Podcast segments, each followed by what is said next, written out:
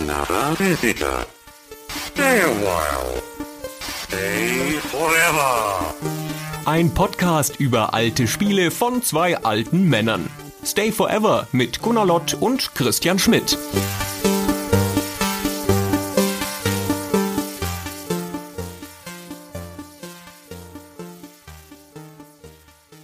Hallo Gunnar. Hallo Christian. Willkommen zu unserer achten Musikfolge, beziehungsweise der Musikfolge mit der Nummer acht. Und wir reden mal wieder über Spielemusik, tauschen Empfehlungen aus. Warum hast du das so, so gesagt mit den Unterschied zwischen die achte Folge und die mit der Nummer acht? Gibt es da einen Unterschied? Weil es nicht die achte Folge ist. Ach, die neunte Folge. Durchnummeriert ist es die Nummer acht, aber wir haben ja mal eine Hörermusikfolge gemacht. Ach so, das haben wir gar nicht als reguläre Folge, weil das nur von den Nee. nur von den Hörern kam und nicht unser spezifischer Expertengeschmack war.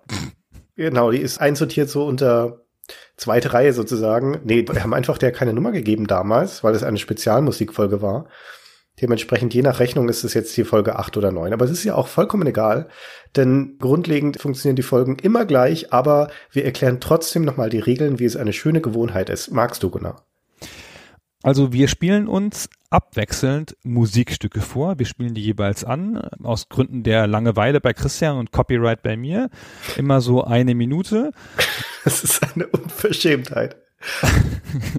und spielen uns die gegenseitig vor. Ja, jeder darf fünf aussuchen. Insgesamt werden es zehn Musikstücke und derjenige, der es ausgesucht hat, muss so ein paar Sätze dazu sagen, um das ein bisschen einzuordnen. Und der andere muss sich ein paar freundliche Worte abbringen oder halt auch nicht. Ja, oder halt auch nicht. Das ist ja auch ein Wettbewerb des Geschmacks, den wir hier veranstalten und das ist bisher immer eine sehr einseitige Veranstaltung gewesen. Ich weiß nicht, ich werde da immer so zu Unrecht gedisst, aber ich finde, ich habe das immer sehr gut ausgewählt. Ich habe sogar beim Auswählen für diese Folge schon zwei super Musikstücke ausgesucht gehabt, bis mir aufgefallen ist, dass ich diese beiden super Musikstücke schon mal hatte. das ist schön, wenn man so konsistent in seinem Geschmack ist, ne? Ja, das ist doch toll, oder nicht? Ja, Manchmal findet man so Sachen wieder und denkt so, ja, da habe ich ja vollkommen recht gehabt. Hm. Das ist ja mal schön. das ist schön, das stimmt.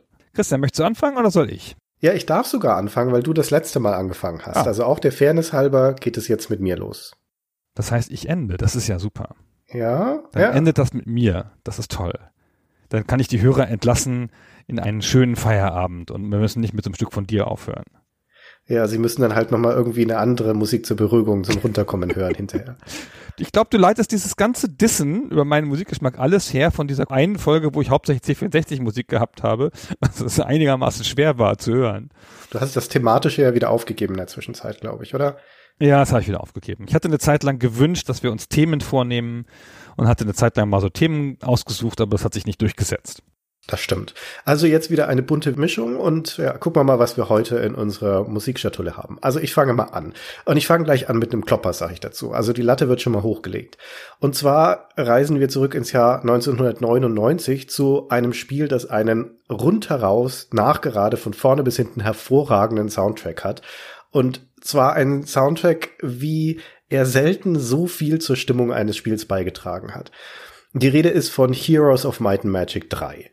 Das Rundentaktik-Strategiespiel von New World Computing.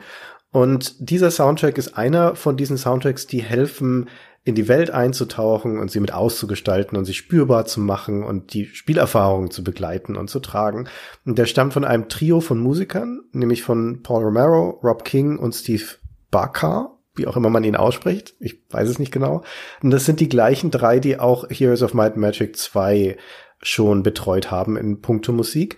Also das heißt, die haben da schon mal geübt und auch das ist ein sehr ordentlicher Soundtrack, aber kein Vergleich zu dem, was sie dann hier für den dritten Teil zaubern.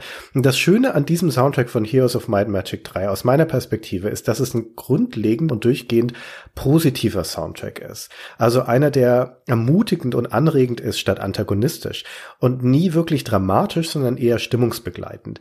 Zum Beispiel gibt's ja diese ganzen Städte, in der Heroes of Might and Magic Reihe. Und jede von diesen Städten hat einen eigenen musikalischen Charakter, aber der ist immer auf unterschiedliche Art und Weise ruhig und friedlich. Selbst bei Städten wie dem Inferno von den Dämonen oder der Nekropolis von den Untoten.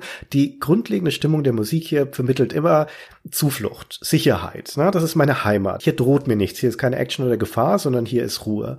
Und dann bist du auf der Landkarte und da hast du fröhliche Abenteuermusik mit so Cembalo-Parts und, und so einem Klangteppich mit eigenen Soundmarken von bestimmten Orten, so der Sumpf hier und das Wasser da und sowas. Das ist abwechslungsreich, aber hell und freundlich. Und dann haben wir natürlich den Kampf. Und im Kampf ist die Musik schneller, logisch, lebendiger, energiegeladen, aber eben nicht diese dröge Fantasy-Epic, sondern was immer noch positiv ist. Und eines von diesen Liedern, von den Kampfliedern, von denen es vier im Spiel gibt, habe ich mir herausgesucht, nämlich das zweite, das heißt auch einfach nur Battle Theme 2.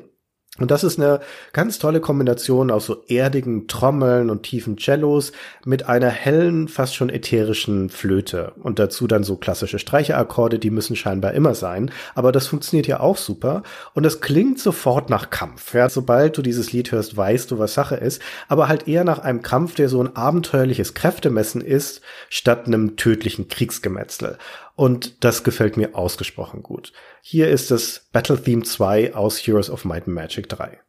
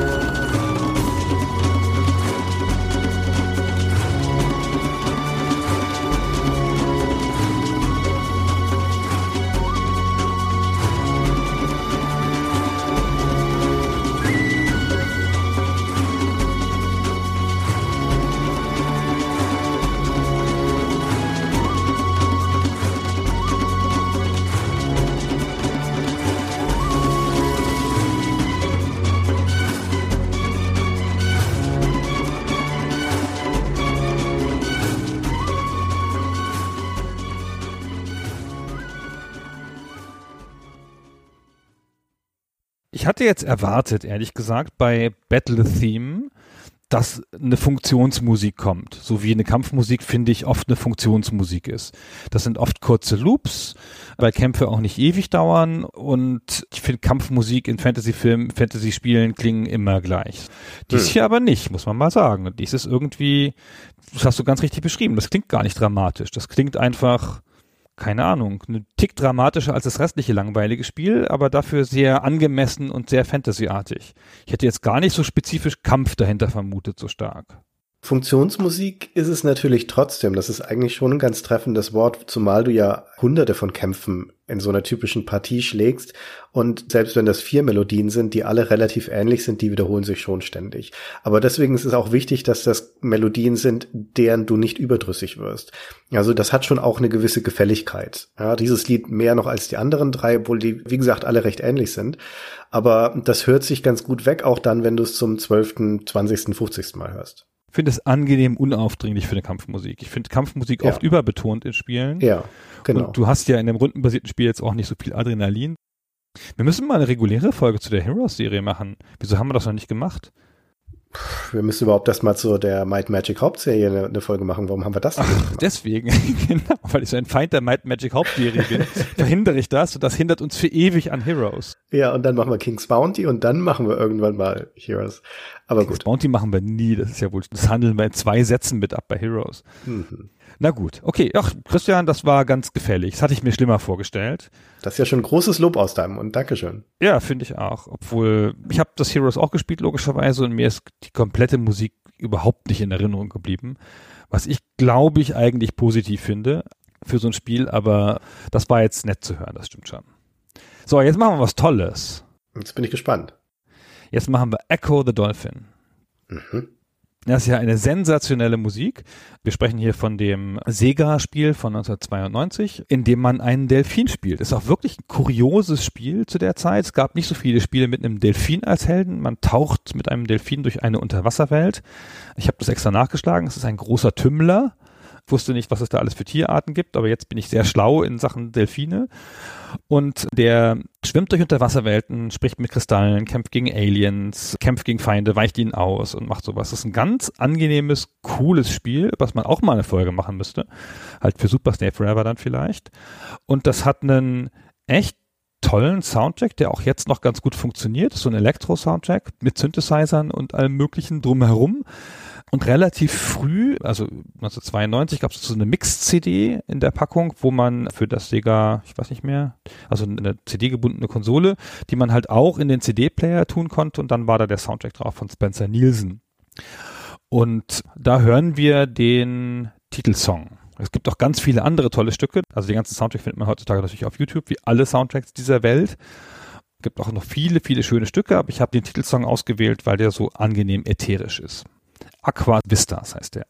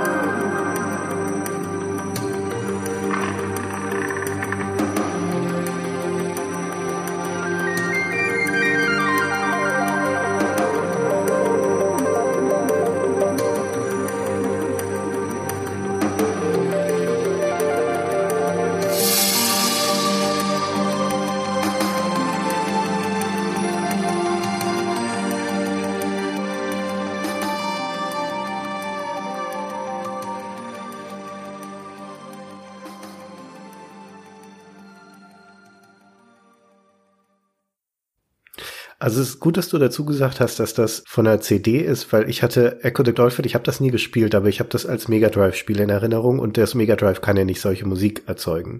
Genau. Also das ist dann von der Sega CD Variante, wie du es beschrieben hast, ne? Genau, es ist der Soundtrack zum Spiel. Ich bin nicht sicher, ich habe das Spiel jetzt nicht nochmal extra gestartet, um zu gucken, was da im Title Screen gespielt wird. Nehme an eine Variante davon, aber dies war extra dafür da, um dazu gespielt zu werden. Okay. Aber weißt du was, Gunnar? Mhm. Ich sage das ja ungern, aber das ist ein wunderschönes Lied. Schon, oder? Ja, das hast du ausgezeichnet ausgewählt. Ich kannte das vorher nicht, aber das trifft voll den Nerv bei mir. Ich mag dieses sehr atmosphärische, bisschen weite, ambientige, die Samples sind da echt schön eingesetzt. Also nehme ich sofort meine Playlist auf. Spitze. Wirklich, wirklich gut. Oh Gott. Wie kommen wir hier wieder raus aus dieser positiven Grundstimmung, Christian?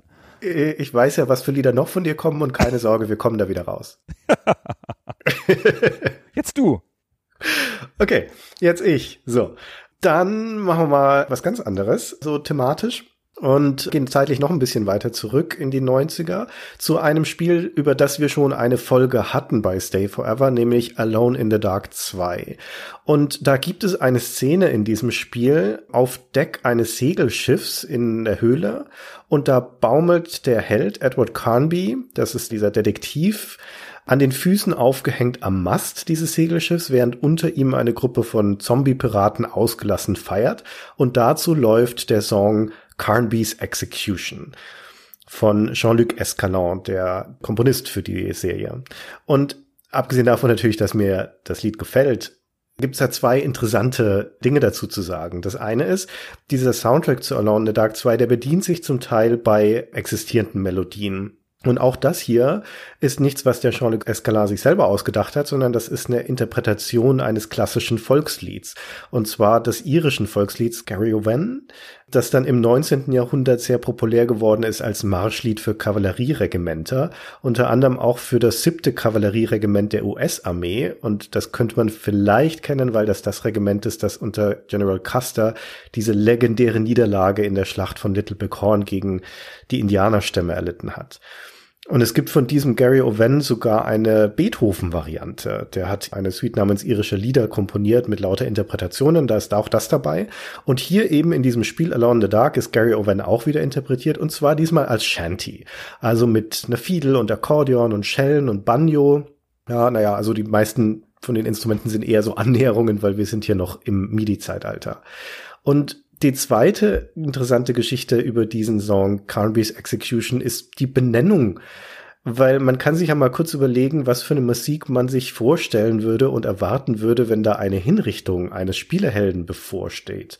Und dann mal vergleichen mit der Musik, die hier jetzt gleich eingespielt wird. Aber um es vorwegzunehmen, das Carnby's Execution ist ein ganz fröhliches, gute Laune, wir trinken was und lassen es uns gut gehen Lied. Also nichts, was ferner von einer Exekution weg sein könnte. Also es sei denn, man betrachtet das aus der Perspektive von Zombie-Beraten und findet, dass die Hinrichtung von so einem Eindringling ein sehr guter Grund zum Feiern ist. Aber das Lied wird auch noch an einer anderen Stelle gespielt im Spiel, nämlich wenn man da in Form dieses kleinen Mädchens Grace, die man ja eine Zeit lang übernimmt, auch auf dem Deck von diesem Piratenschiff rumschleicht und da aufpassen muss man, dass man von den Untoten nicht erwischt wird, die dort Party machen. Aber diese ganze Situation erinnert mich an ein anderes Lied, nämlich an ein ganz berühmtes anderes Lied ausspielen, nämlich den Ghost Ship Shuffle aus Monkey Island 1. Und das ist eine ganz erstaunlich ähnliche Szene. Da ist auch eine Gruppe untoter Piraten in einer Höhle an Deck eines Schiffes. Und auch die sind gerade ausgelassen am Feiern und spielen ein Shanty, eben dieses Ghost Ship Shuffle, während man als Eindringling, in dem Fall als Guybrush Threepwood, da unbemerkt an ihnen vorbeischleicht. Nur, dass das Monkey Island vier Jahre vor Alone in the Dark 2 war. Weiß nicht, ob die sich jetzt davon haben inspirieren lassen. Vermutlich ist es einfach so, dass wenn man irgendwie Geister oder Zombie-Piraten auf dem Schiff hat, dass es dann irgendwie naheliegend ist, dass die auch an Deck feiern, wenn sie gerade nicht auf See sind. Haben erstaunlich viele Gemeinsamkeiten, Geisterpiraten und Zombie-Piraten offenkundig. Und ähnlichen ja. Musikgeschmack. ja, vermutlich. Ja, jedenfalls, also diesen Musikgeschmack hier, weil das ist Carnby's Execution, die Shanty-Variante von Gary Owen.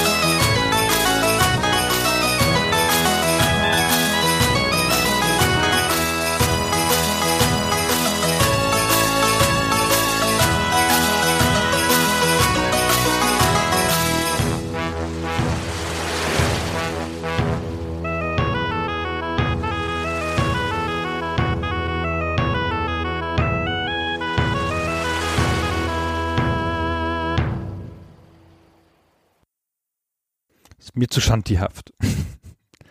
ja, das ist legitim. Ist ja wirklich ein Shanti einfach, ja. Ja. Es ist sehr nett so, aber ist jetzt nichts, was ich ausgewählt hätte, zum Beispiel für eine Musikfolge. Außerdem Alone in the Dark 2 habe ich ganz komische Erinnerungen dran an dieses schreckliche Spiel. Ja. Hättest du doch das aus Monkey Island genommen. Das ist noch ein Tick schöner, finde ich. Das ist wirklich ein super Lied, das stimmt. Irgendwann machen wir das vielleicht noch das bleibt nicht aus. Am Ende werden wir noch alle Titel aus allen LucasArts-Spielen durchhaben, ehe wir mit dieser Serie aufhören.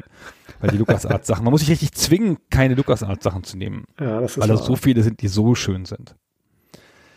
So, jetzt ich wieder. Mhm. Wir machen GoldenEye, ein Stück aus GoldenEye, dem N64-Spiel von Rare.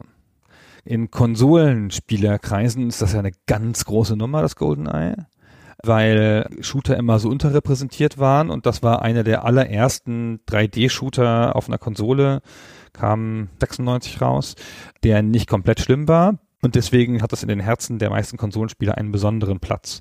Ich habe da auch ganz positive Erinnerungen dran, weil ich zu der Zeit im Spielladen gearbeitet habe, das sofort indiziert wurde und Karstadt und die anderen Konkurrenten das alle ausgelistet haben und wir das noch unter dem Ladentisch verkauft haben für 169 Mark mit einem leichten Aufschlag vielleicht. Ja, also ging bei uns immer gut weg im Laden. Die Musik dazu ist so James Bond Musik, weil es ist ja ein James Bond Spiel. Ist jetzt auch nicht irrsinnig super besonders, aber es trifft halt diese James Bond Stimmung ganz gut. Der Komponist ist Grant Kirkhope Der kam zu Rare 95 und war da einer der Inhouse-Komponisten. Zwei gab's. Es gab noch Graham Norgate. Der war aber gerade beschäftigt, als sie GoldenEye machen wollten. Und dann wurde er dazu herangeholt, sich da um das Spiel zu kümmern für den Soundtrack. Sie hatten die originale Musik von dem James Bond-Film von Monty Norman konnten das benutzen und haben dann in Abstimmung dazu eigene Musik dazu gemacht und hat dann beschrieben in Interviews später, dass er halt natürlich dann ganz groß nochmal die James Bond Filme alle gucken musste und sich die Musik anhören musste und so. Und ich finde, er hat es ganz gut getroffen. Wir hören mal rein. Das Stück heißt Antenna Cradle.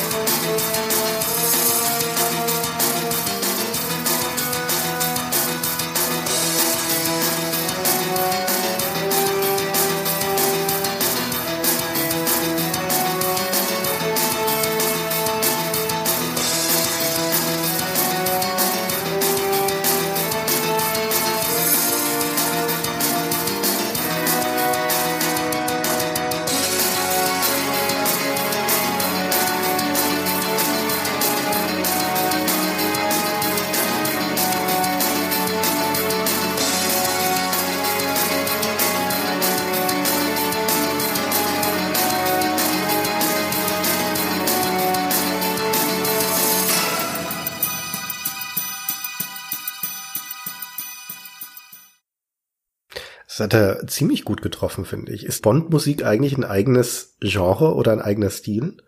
Das weiß ich auch nicht, aber es ist doch erstaunlich, wie konsistent die Filme immer wieder, selbst mit ganz unterschiedlichen Bands, so eine Art von Stimmung oder Stil getroffen haben. Ich meine, hm. die James Bond Musik in den Filmen überspannt ja Generationen von Musikern, ja ich meine Duran Duran zu meiner Zeit, also Pop und eher Leute, die eher aus dem Jazz kamen und so, ja, also und trotzdem haben die alle irgendwie so ein Vibe.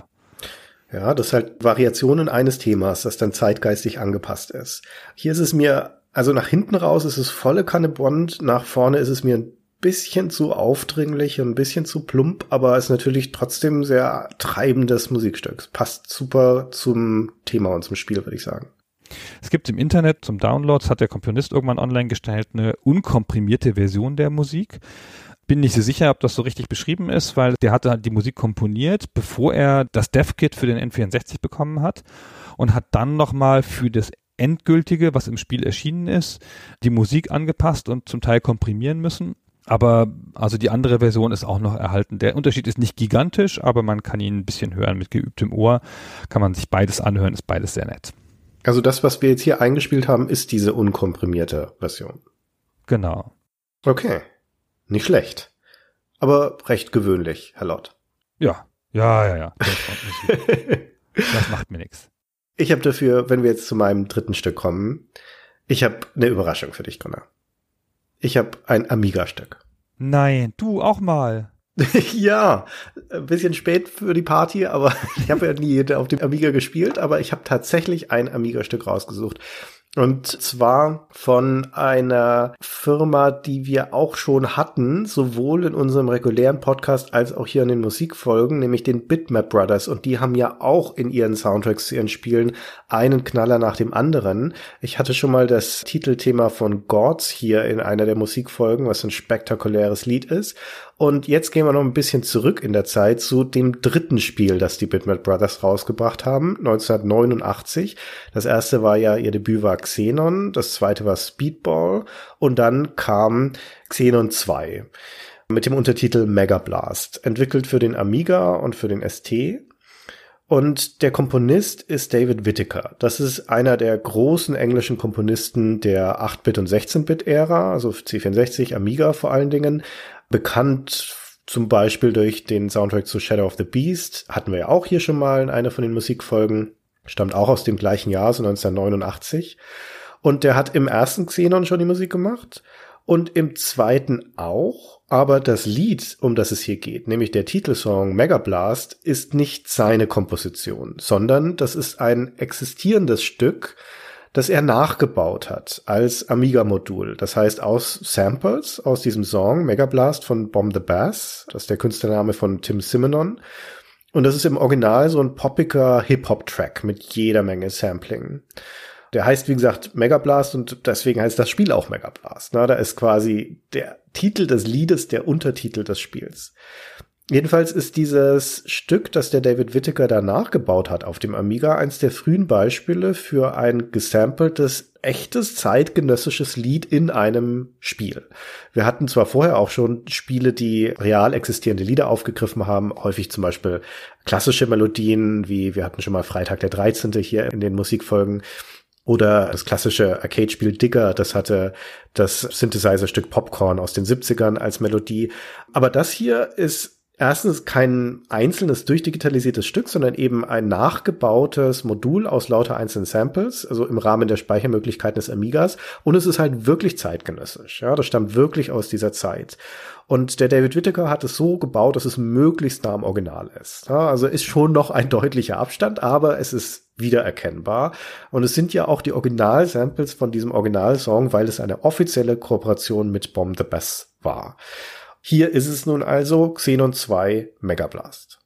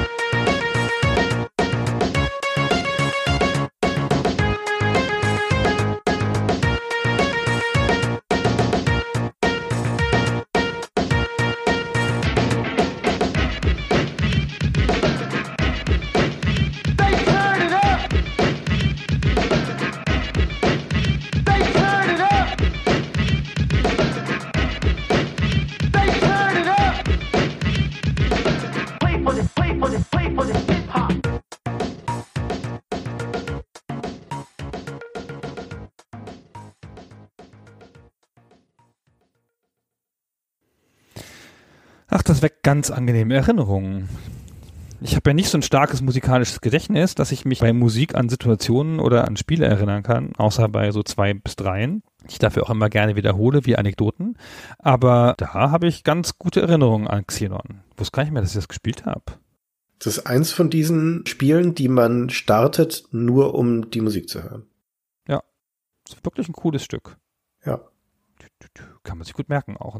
Ach, Ach schön, Christian, das war jetzt nicht so schlimm, wie ich gedacht hatte. Aber ist ja auch ein schönes Amiga-Stück. Kann man schon du bist machen. heute milde gestimmt, Gunnar, das freut mich sehr. Ach, ich habe schon Schlimmeres erlebt, weißt du, ich habe schon Schlimmeres erlebt. Ja, das ist wahr, der Krieg und so. Jetzt machen wir mal was anderes. Jetzt spiele ich dir ersten Stück vor, ganz kurz nur an und dann erzähle ich, welchen Zusammenhang das hat. Nämlich, wir spielen hier mal ganz kurz das.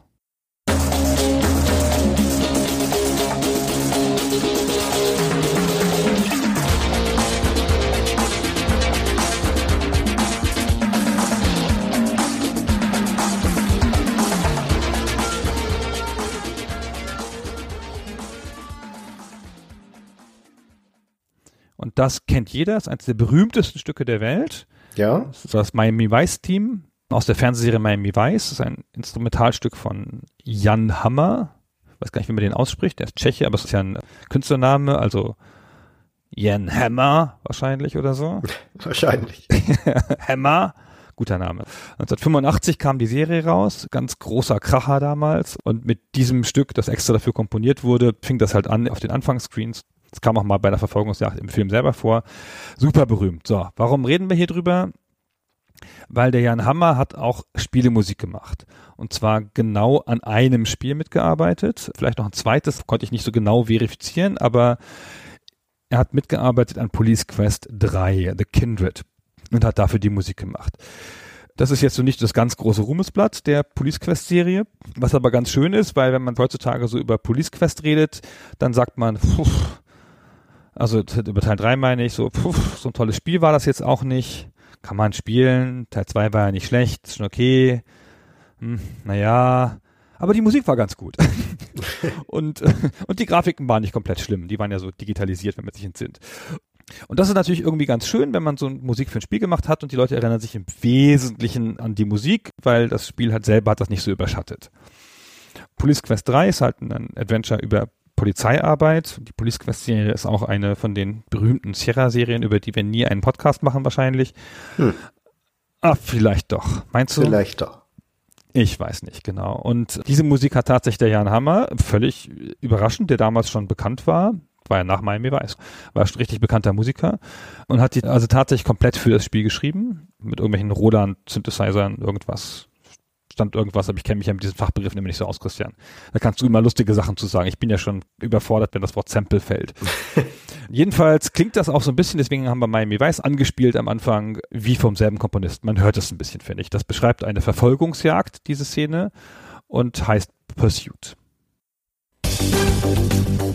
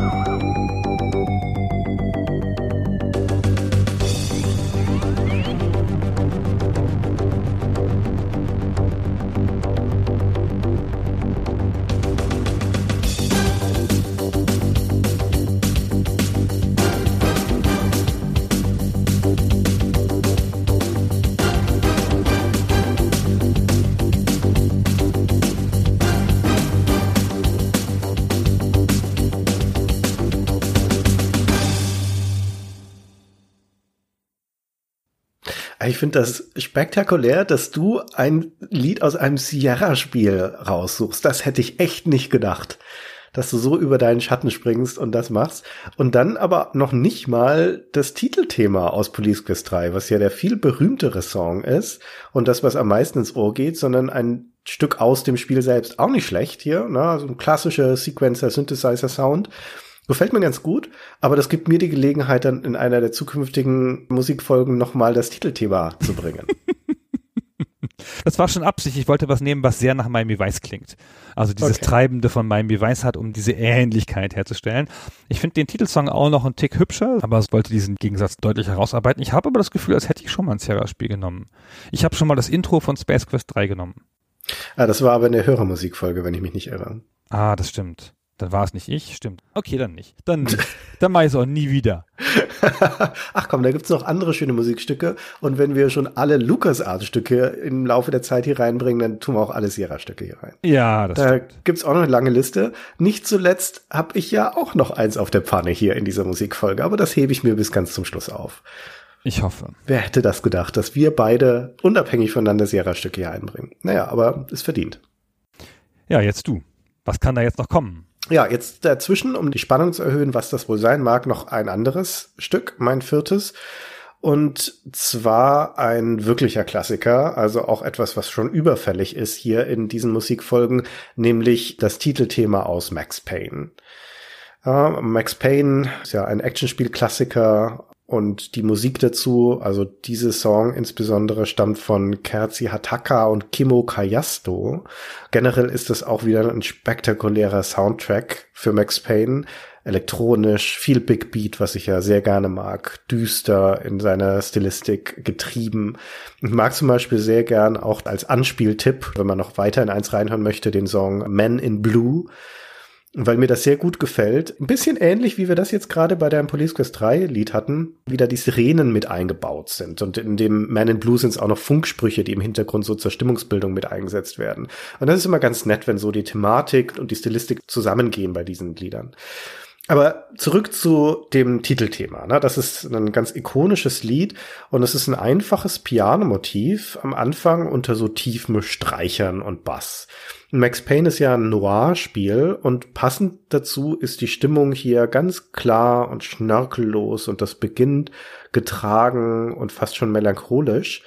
Und dann schwingt sich dieses Lied aber auf zu einer fast schon trotzigen Epik mit kräftigen Hauptakzenten im Takt mit Trommelwirbeln und mit hallenden E-Gitarrennoten.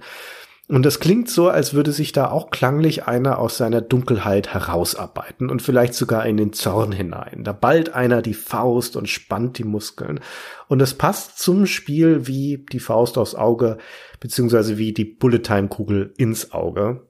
Hier ist das Titelthema von Max Payne.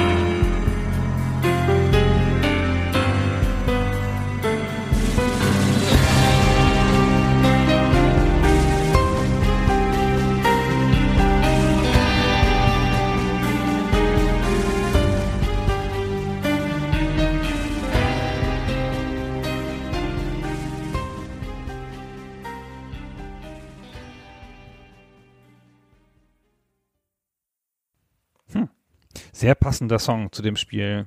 Hm. Ich habe so eine Hassliebe mit Max Payne. Ich bin gar nicht so sicher. Ich habe irgendwie diese ganze Stimmung gemocht und auch die Texte, die ja so sehr übertrieben waren. ich habe immer heimlich gedacht, die Texte sind bestimmt voll scheiße. Ich merke es nur nicht, weil ich Deutscher bin und das nicht genau einschätzen kann.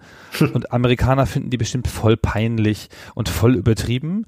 Und ich finde die jetzt gut und das ist bestimmt irgendwie doof und habe mich da immer sehr unsicher gefühlt. Bin aber nie so weit gekommen, mal einen Amerikaner zu fragen, ob die Texte wirklich peinlich sind. Hast du da eine Meinung zu spontan? Ich habe die Texte überhaupt nicht mehr in Erinnerung. Meiner Erinnerung nach war das, das ging ja auch optisch in den Zwischensequenzen so in Richtung Comicbuch-Look. Und meiner Meinung nach war das schon etwas überspitzt, das Spiel. Also auch mhm. teilweise fast etwas comicartig übersteigert, trotz seines dunklen Tons. Und ich kann mir schon vorstellen, dass das in den Texten auch der Fall war. Aber dass es deinen Genuss schmälert, weil du den Verdacht hast, das könnte kitschig sein oder doof sein, die Texte, obwohl du es gar nicht so empfindest, das ist, finde ich, seltsam.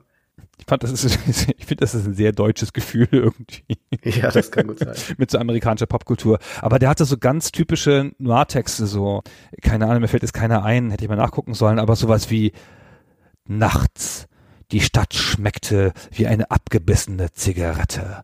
Weißt du, so, also so, harten Vergleichen und alles so, ah, so ein bisschen. Und ich fand das immer alles sehr originell, aber vielleicht waren es auch alles nur Klischees und ich hätte mehr Noir-Romane lesen sollen, Chandler-Romane und dann hätte ich das vielleicht alles wiedererkannt. Wer weiß. Hm. Finde jetzt nicht so das allerspektakulärste Stück, aber voll passend für das Spiel. Also wie die Bullet-Time-Kugel ins Auge, wie du sagen würdest. ich verstehe. Okay, was hast du denn dem entgegenzusetzen, sag mal? Ach, was ganz berühmtes. Mhm. Earthworm Jim. Moment, was ganz berühmtes? Ist Earthworm Jim nicht ein ganz großes, ikonisches Spiel? Wo, in welcher Welt? In welchem Winkel der Welt? Bei euch in, in Niedersachsen oder was? Bei den Verehrern des Mega Drive, für das es zuerst erschien 1994. Ja, möglicherweise, okay. Ja, ist auf dem PC nicht so richtig groß geworden und war aber eine Riesenserie eine ganze Zeit lang. Und es hat ziemlich spektakuläre Musik. Ich habe jetzt da auch wieder keine tollen Einschätzungswörter zu, aber so Elektrozeug halt irgendwie, so mit Synthesizern und so, von Tommy Tallarico, der ein berühmter Komponist ist und Arrangeur, der macht auch so Videogame-Konzerte mit Orchester und allem Kram, glaube ich. Mhm. Und die Stücke waren so berühmt, So berühmt, dass sie hinterher sogar noch auf Vinyl rausgekommen sind, viele Jahre später. Und was auf Vinyl rauskommt, Christian, das ist ja wie im Buch gedruckt. Das muss ja gut sein. Auf Vinyl gibt's ja nichts Schlechtes. Der Adelsschlag. Ja, genau. Und da gibt es viele schöne, spannende Stücke und ich habe mal eins der aufregenderen rausgesucht, damit man nach deinem letzten Stück wieder ein bisschen aufwacht. New Junk City heißt das.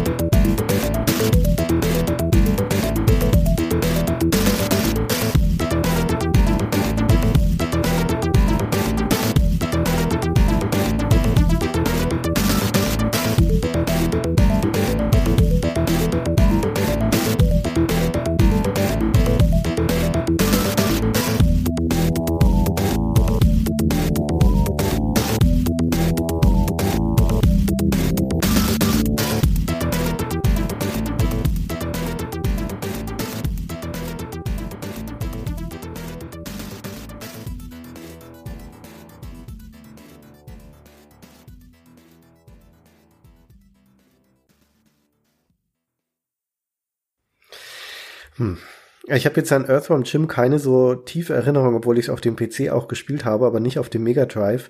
Aber den Tommy Tallarico, ich weiß nicht, ob ich das in der Musikfolge schon mal erzählt habe, es kommt mir irgendwie so vage vertraut vor. Ich halte den ja für einen viel besseren Geschäftsmann und Promoter als Musiker. Der hat, wie du schon gesagt hast, das Video Games Live aus der Taufe gehoben. Aber ich kenne kein Musikstück von ihm, wo ich sagen würde, da steckt irgendwie eine besondere Treffsicherheit drin oder das ist irgendwie besonders gut komponiert. Und das hier, was wir gerade eingespielt haben, ist ein wunderbares Beispiel dafür. Das ist nämlich ein hundsgewöhnliches und ziemlich schwach gemachtes Lied, wenn du mich fragst. Nein, das ist voll super, Christian. Das gibt's auf Vinyl.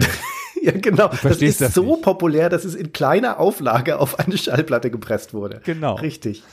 Ja, wenn es auf Vinyl gibt, dann ist das gut. Da lasse ich nichts drauf kommen, Christian. Du hast ja keine Ahnung.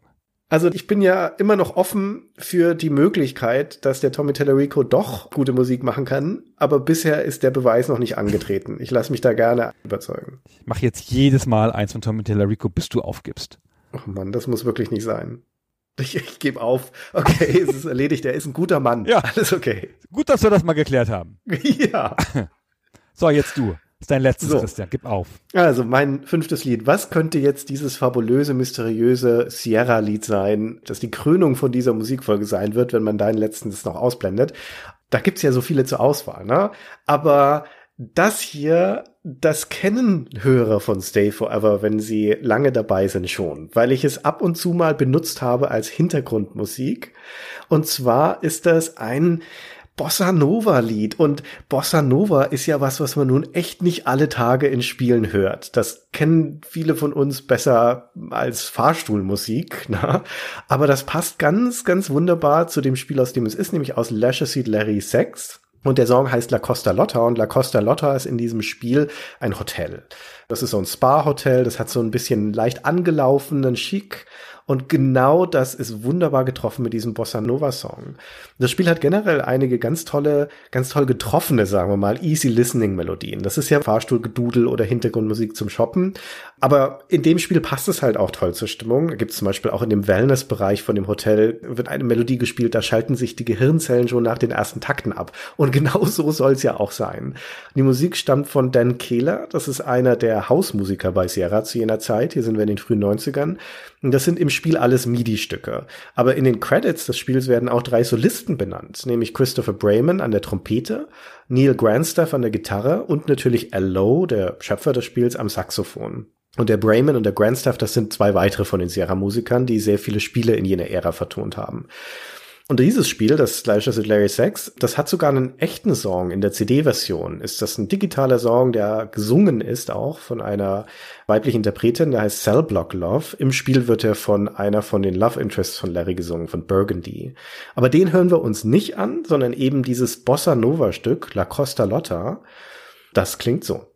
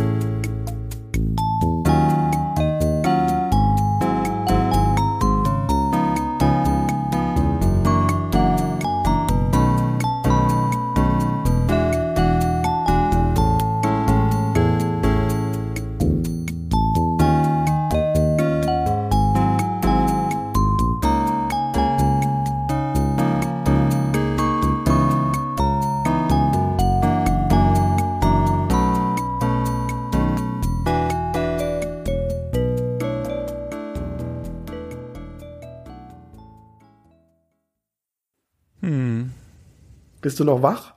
Ja. Ja, ich finde es sehr nett. Ja, das ist auch wirklich das Beste, was man dazu sagen kann. Aber mal ganz unabhängig davon, ob man diese Musik mag oder nicht. Ich finde das schon klasse, dass hier ein Musikstil gewählt wird, der nun wirklich nicht häufig ist in Spielen und der nicht gewöhnlich ist, der aber zu dieser Situation passt. Und das ist ja eigentlich die Leistung. Wenn du Musik wählst, die zu der Atmosphäre, die hier vermittelt werden soll, passt und dann auch noch sehr kompetent umsetzt. Ich habe das so abgespeichert als Hintergrundmusik für Christian-Monologe bei Stay Forever, dass ich das irgendwie, weiß ich auch nicht, das ist für mich irgendwie besetzt. ich weiß auch nicht warum. Ja. Na gut. Na gut. So, jetzt hast du noch einen Schuss frei. Jetzt habe ich noch einen Schuss frei und jetzt kommt was, was dir nicht gefällt. Das ist ja schon mal sehr schön, dachte ich. Und zwar finde ich als letztes Stück ist immer schön, so ein Guilty Pleasure Ding zu machen sowas wie so Jeremy Soul, ja, sowas bisschen, bisschen dickes, bisschen sahnetortiges vielleicht sogar und so, so was man in Spielen manchmal hört, aber was eigentlich ein bisschen trivial ist und so, was aber ganz gut zu großen Inszenierungen passt.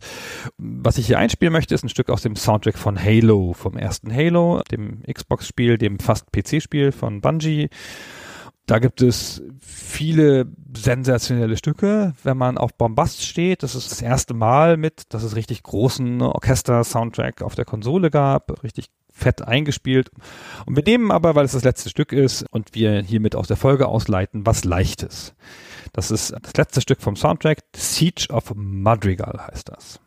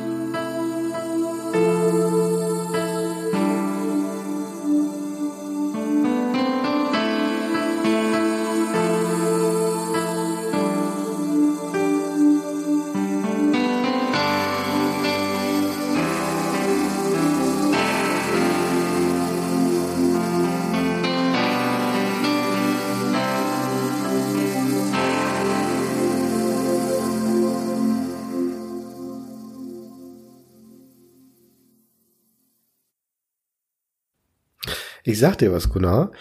Das gefällt mir gar nicht nicht. Ich oh. finde das gar nicht schlecht. Das ist ein stimmungsvolles Lied. Das ist ja ein reines Klavierstück, bis auf diese Synthi-Voices, die da noch mit drin sind. Und das ist sehr effektvoll. Ich habe Halo ja nie gespielt, deswegen, das ist so die Art von Stück, wo ich davor sitze, wenn ich das höre und mich frage, was ist das wohl für eine Szene im Spiel? Was passiert da wohl gerade? Das weiß ich jetzt ehrlich gesagt auch nicht mehr. Das habe ich vergessen nachzugucken. Credits wahrscheinlich. Ich glaube, da kommt nicht mehr so viel genau. Ich glaube auch, dass ich gelesen hätte, ich habe das aber auch nicht nachgeprüft, dass das schon mal verwendet wurde von Bungie, nämlich in Myth, in ihrem Echtzeitstrategiespiel vorher. Mhm. Wo es auch gut hinpassen würde. Vielleicht auch in die Credits. du sagtest ja, wie gesagt, ich habe Halo nicht gespielt. Ich weiß noch nicht mal, wie Halo ausgeht. Große Wissenslücke, glaube ich. Aber du sagst es ja, das ist das letzte Stück des Soundtracks. Wenn das jetzt wirklich auch das letzte Stück in der Spielhandlung sein sollte, dann würde ich da schlucken und sagen, oh, oh, das klingt aber jetzt nicht so, als ob das ein Happy End wäre. Ich glaube, das führt das Spiel aus. Das ist schon so. Ich weiß aber auch nicht mehr, wie das erste Halo ausgeht. Ich war so ein Halo-Fan eine ganze Zeit lang und habe das mehrfach durchgespielt, wo das schmerzhafte Passagen hat, kann ich mal sagen schmerzhafte Passagen, ey, Alter, ey, Backtracking aus der Hölle. Aber ich weiß nicht mehr, wie es ausgeht. Es war sicher sehr toll. Also vermutlich nicht gut. Jetzt, wenn ich das hier als Anhaltspunkt nehmen soll. Es kamen ja noch mehr Teile danach. Ja, stimmt. Okay, also da kann ich jetzt gar nicht so richtig krummelig sein bei dem Stück. Das lasse ich jetzt einfach mal so stehen. Ist akzeptabel. Das lässt man so ausfaden. Das ist so. Hm. Das passt auch ans Ende. Das gehört auch einfach ans Ende, man merkt es schon. Ja, ich weiß nicht, da könnte natürlich auch was swingigeres, bossanovigeres am Ende stehen, ja, so richtig fröhlich, da möchte man gleich ein bisschen tänzeln und sagen, so, jetzt mache ich meine Hausarbeit, aber na, stattdessen gehen wir jetzt deprimiert hier raus. Herzlichen Dank auch. Ja, ja, ja, wir gehen hier mit einer gewissen Düsternis raus. Das muss auch so sein. ja, genau, so muss das sein. Wir sind hier schließlich in Deutschland. ja, genau. Wir machen das hier nicht zum Spaß, Christian. ja, das ist wahr. Und gehen wir dahin. So, dann war's das schon wieder. Das waren schon wieder zehn Stücke. So schnell geht das, wenn man Spaß hat. Hm? Mhm. Vielen, vielen Dank, Christian, für deinen Beitrag. Danke ebenfalls. Und vielen Dank euch fürs Zuhören. Und bis zum nächsten Mal. Schreibt uns gerne, was euch gefallen hat. Und ob was. genau. Bis dann. Tschüss. Ciao.